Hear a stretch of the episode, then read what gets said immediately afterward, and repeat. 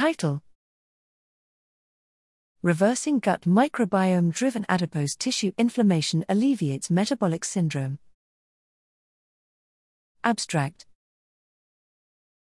The gut microbiota contributes to macrophage mediated inflammation in adipose tissue with consumption of an obesogenic diet, thus driving the development of metabolic syndrome.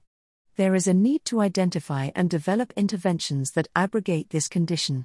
The hops derived prenylated flavonoid xanthohumol, XN, and its semisynthetic derivative tetrahydroxanthohumol, TXN, attenuate high fat diet induced obesity, hepatosteatosis, and metabolic syndrome in C57BL 6J mice. This coincides with a decrease in pro inflammatory gene expression in the gut and adipose tissue, together with alterations in the gut microbiota and bile acid composition.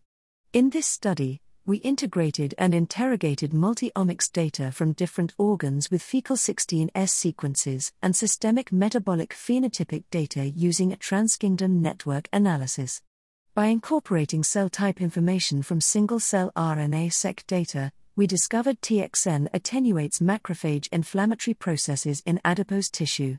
TXN treatment also reversed levels of inflammation inducing microbes, such as Oscillibacter valericigenes, that lead to adverse metabolic phenotypes.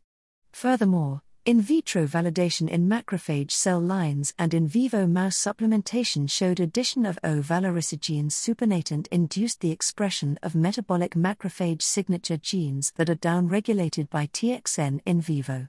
Our findings establish an important mechanism by which TXN mitigates adverse phenotypic outcomes from diet induced obesity and metabolic syndrome.